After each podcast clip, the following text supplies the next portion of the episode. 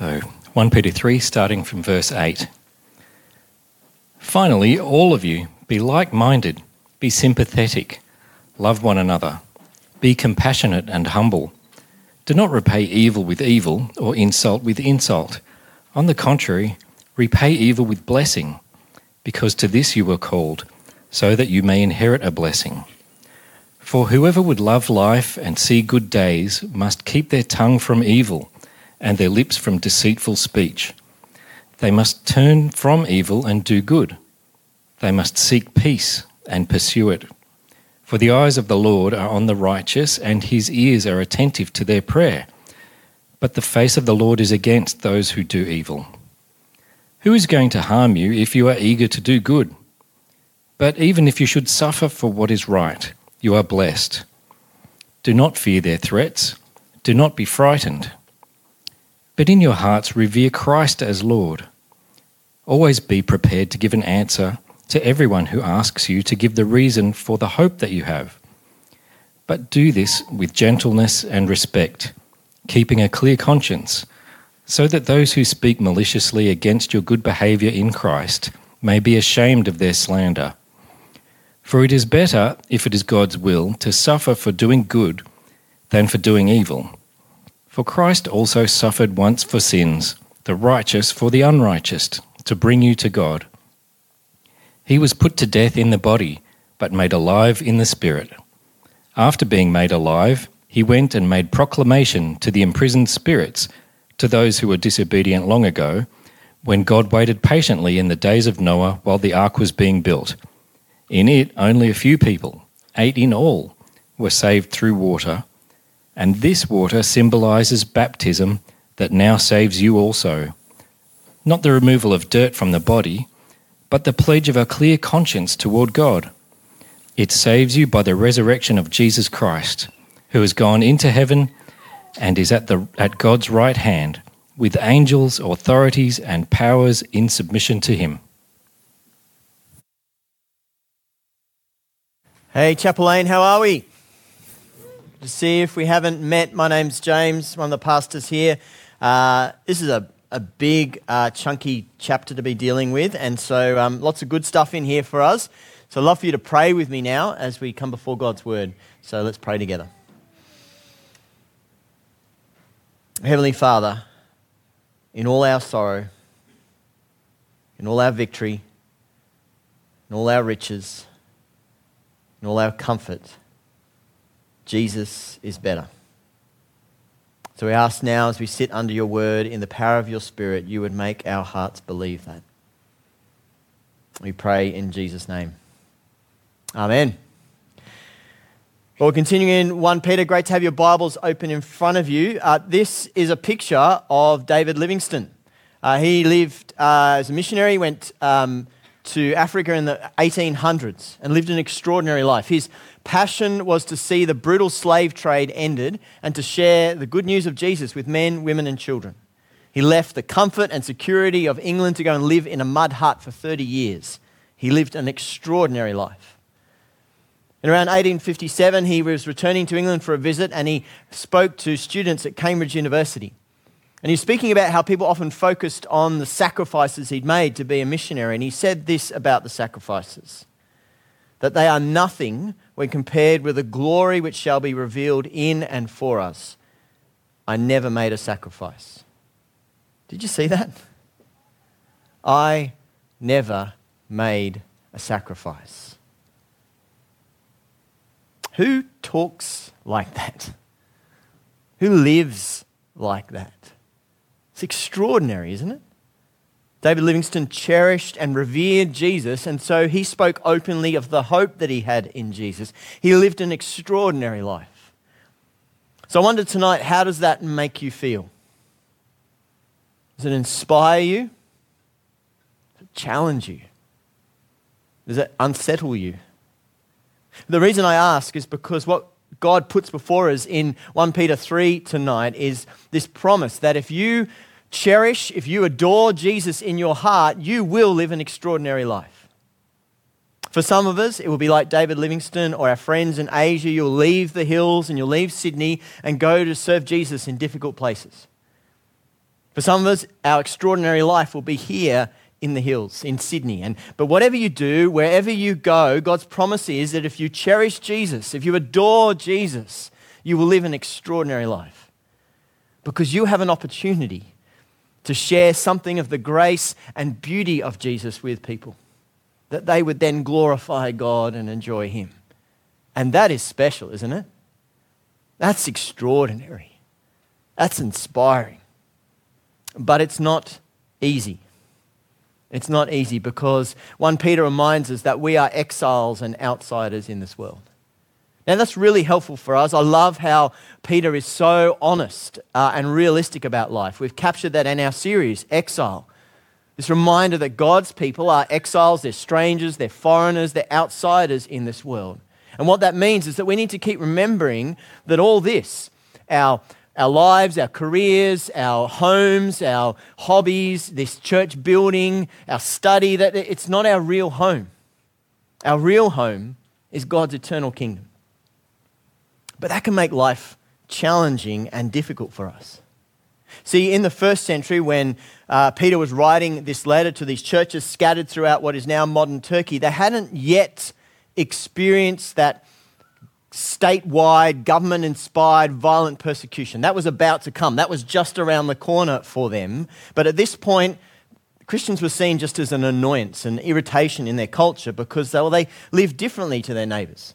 They refused to worship the Roman gods. They had different values. A, lot like Sydney today, isn't it? Stephen McAlpine uh, writes in his blog uh, about one example of what it's like to be a Christian in a corporate workplace in day, today's day. He, he says that the Christian in those corporate workplaces know that no matter how nicely they smile on Wear It Purple Day, the HR department and indeed a few of their colleagues will consider them the moral equivalent of a smiling racist. It's a bit like the first century.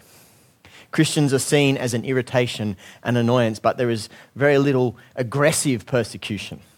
And verse 13 speaks to that. If you look there with me, who is going to harm you if you're eager to do good? Uh, in the normal course of life, if you live a good, decent life, you try to be kind to people and be a good worker, be a good student, then no one's going to give you a hard time. No one's out to get you. But, verse 14, even if you should suffer for doing what is right, for being a Christian, then you are blessed. See, there will be times, even when you live a really good life, you're kind and decent to people, you will still be excluded and ridiculed and mocked for being a Christian. I love how honest and realistic Peter is about life. It's not easy being an outsider and an exile. And there is a kind of normal, instinctive, natural way to respond to that as a, as a human being.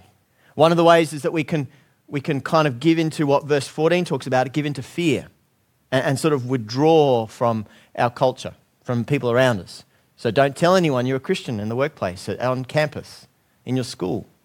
And when Jesus comes up, when people talk about spiritual things and it kind of gets as a debate and Jesus is mocked, the church is mocked, don't say anything. Just hide away. Circle the wagons and stockpile your doomsday bunker, ready for the apocalypse. That's what you can do. You can withdraw. Or the other alternative is you can retaliate, you can bite back. You can study and sharpen up your arguments so when people kind of make fun of Christians, you can weigh in and you can humiliate them and tear them down and put them in their place See, there's normal ways to react. You can withdraw or retaliate. But here, in 1 Peter, God puts something far better before us. Have a look at verse 9. Do not repay evil with evil or insult with insult. On the contrary, repay evil with blessing, because to this you are called, so that you may inherit a blessing. And then he quotes Psalm 34 and says, This is actually the best way to live. And, and I think verse 12 is saying that God smiles upon us when we live like that. And then down to verse 17 For it is better if it is God's will to suffer for doing good than for evil. See, there's a normal, instinctive way to respond when you're treated like an exile, an outsider. You can withdraw or retaliate. But God says there's a better way to live. There's a way full of blessing. There's a way to live an extraordinary life. So, how do we do that? Well, it means you revere your extraordinary King and Savior. Have a look at verse 17 with me. For it is better, if it is God's will, to suffer for doing good than for doing evil. Why would that be the case? Verse 18 For, or because, Christ also suffered once for sins, the righteous for the unrighteous, to bring you to God. Jesus was the victim of the most unjust suffering the world has ever seen. Think about it. The perfect Son of God. He left the glory and beauty of his Father's side and he humbled himself. He was born into our world into weakness and poverty. And he came full of grace and truth. So he healed the sick, he spoke out against injustice, he drove back evil, he taught the truth. And he kept doing that throughout his life in the face of exhaustion and temptation and opposition. And in the face of all that, he still did it with compassion and gentleness and patience. Chapel Jesus lived an extraordinary life, didn't he? Amen? And then you know what happened. He was betrayed by one of his disciples, abandoned by the rest of them. The religious leaders dragged him into an illegal court and framed him with lies so that they could have him beaten, mocked, spat upon, and ridiculed. And then they led him outside the city and they strung him up on a cross to suffer one of the most painful and humiliating deaths that humankind could dream up. And all through that, Jesus did not retaliate. He didn't offer any threats. Do you remember how he spoke about his killers? He prayed for them. Father, forgive them, for they do not know what they're doing. Jesus lived an extraordinary life. He experienced the most unjust suffering we've ever seen, the perfect Son of God treated like a common criminal. So, where do we go with that? Do we say, well, Jesus suffered like you can't believe, so just put up with your suffering?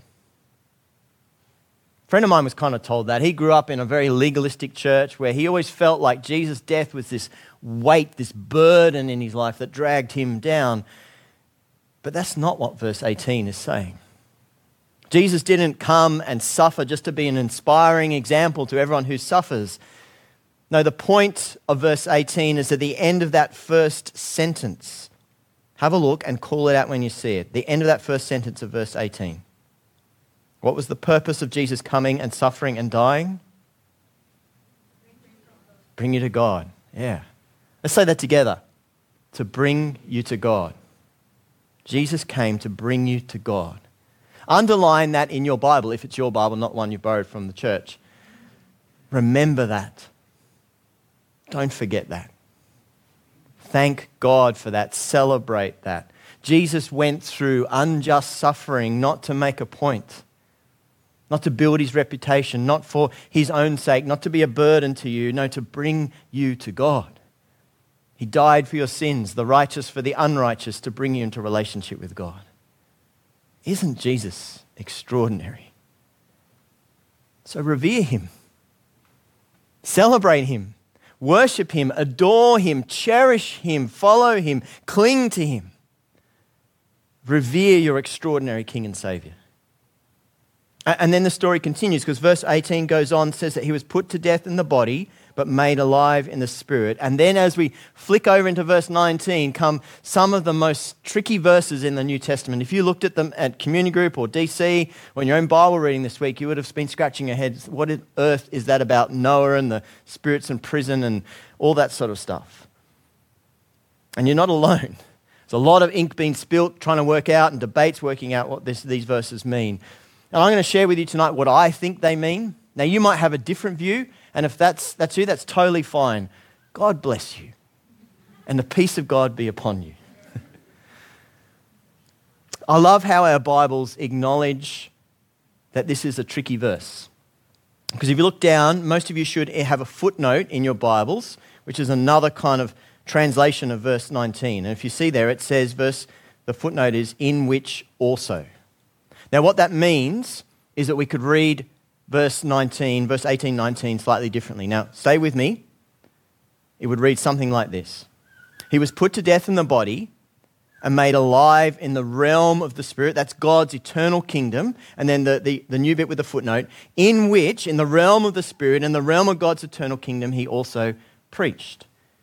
Now, the difference with that, what's in the main part of our Bibles, would mean that verse 19 is not talking about something Jesus did after his resurrection, but something Jesus did at a different time.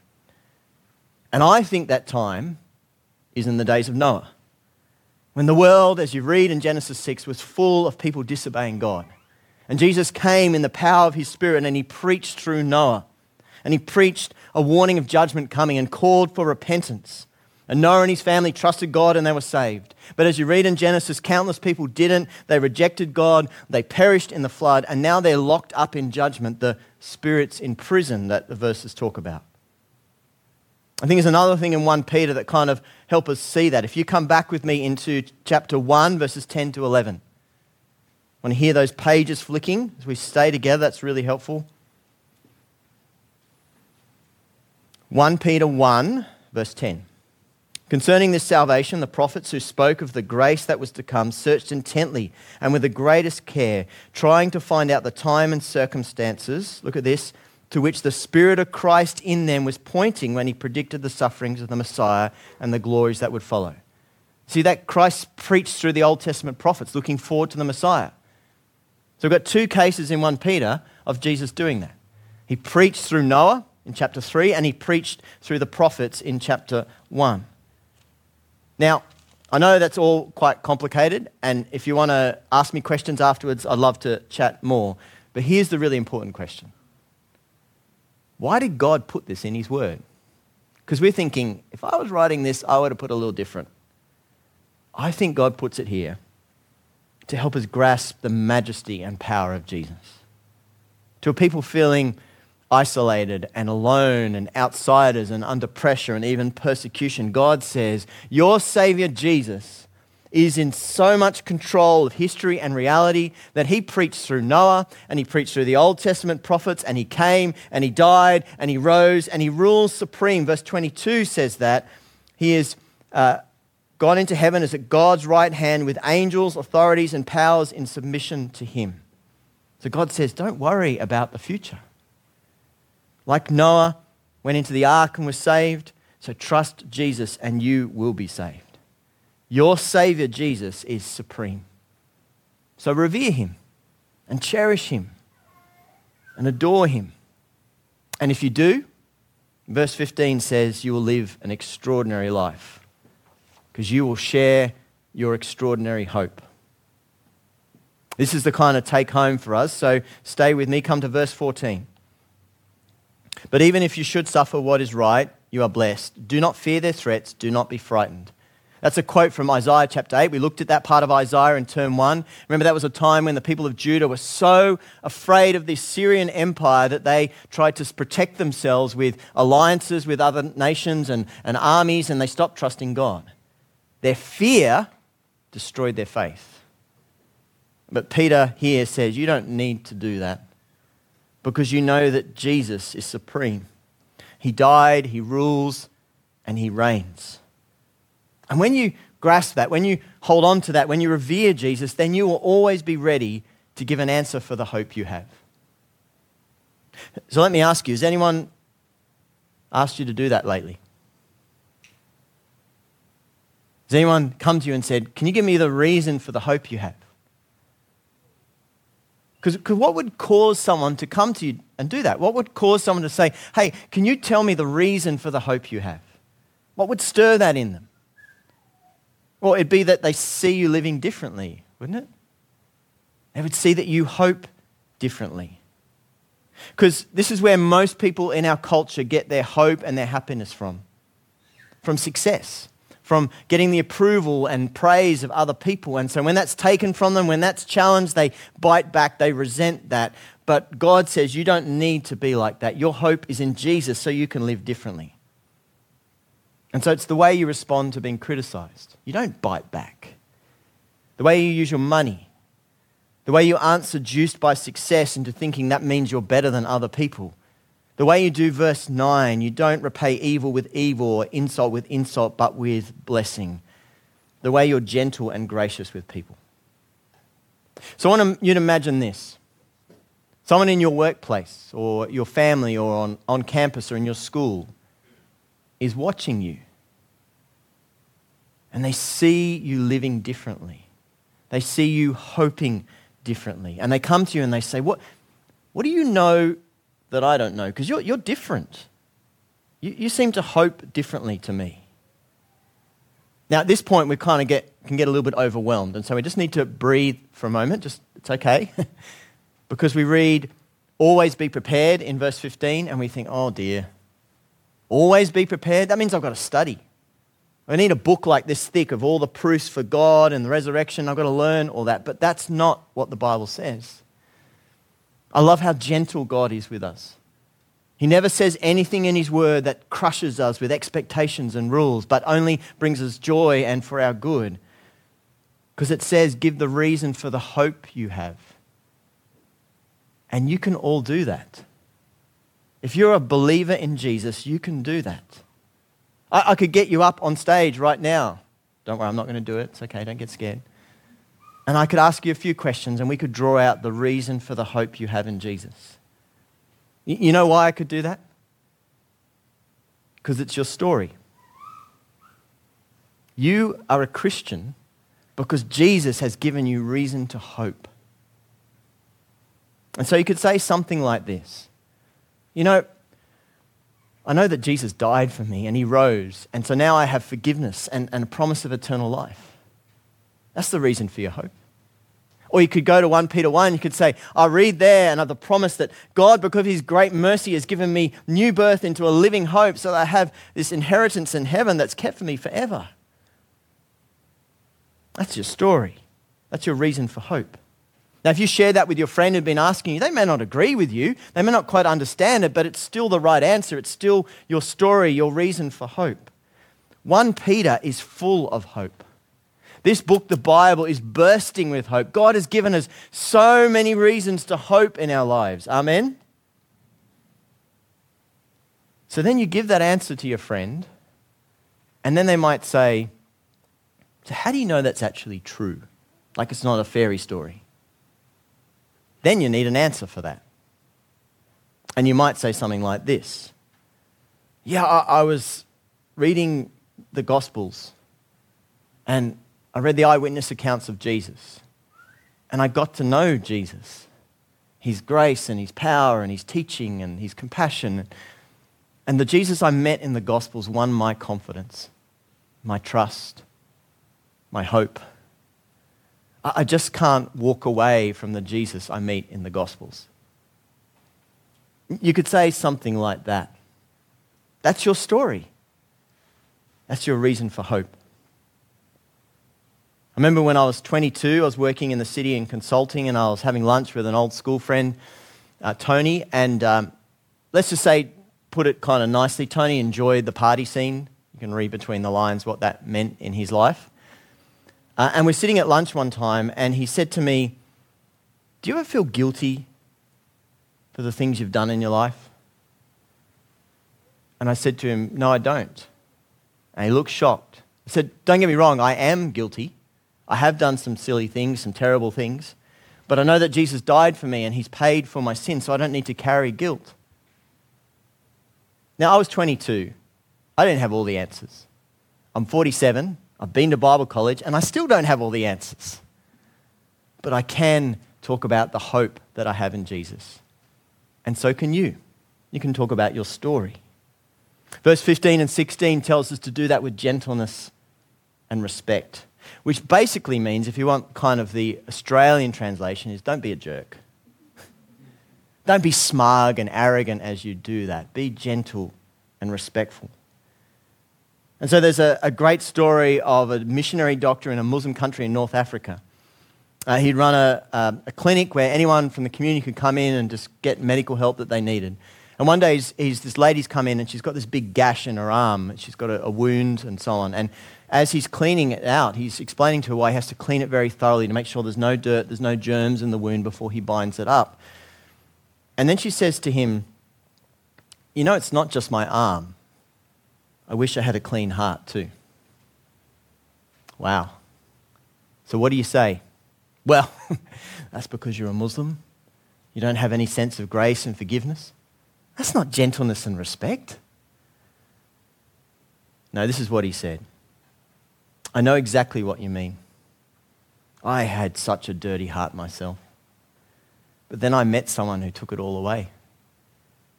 Would you like me to tell you about him? With gentleness and respect, give the reason for the hope you have in Jesus. And the purpose of all that is chapter 2, verse 12, so that people would glorify God with us. So here's the promise of God, Chapel. If you revere Jesus in your heart, you cherish him and adore him and love him, you have the reason for the hope that you have. And you'll be able to share that with others. You'll live an extraordinary life because you'll be able to speak that into so many people's lives and they will glorify God. Wouldn't that be amazing? Amen? Let's pray together. Father God, we want to acknowledge this evening that we have sung, we have prayed, and we've heard in your word that in all our sorrows, in all our victories, in all our riches, in all our comfort, Jesus is always better. And so I want to ask tonight that in the power of your Spirit, you would help us to believe that, that we would revere and adore and cherish Jesus in our hearts, so that then we would have the reason for the hope that we have in Him. We'll be able to share that with our friends, our neighbours, our workmates, that they would glorify you, for you are worthy of all that praise and glory. We pray in Jesus' beautiful name. And God's people said, Amen.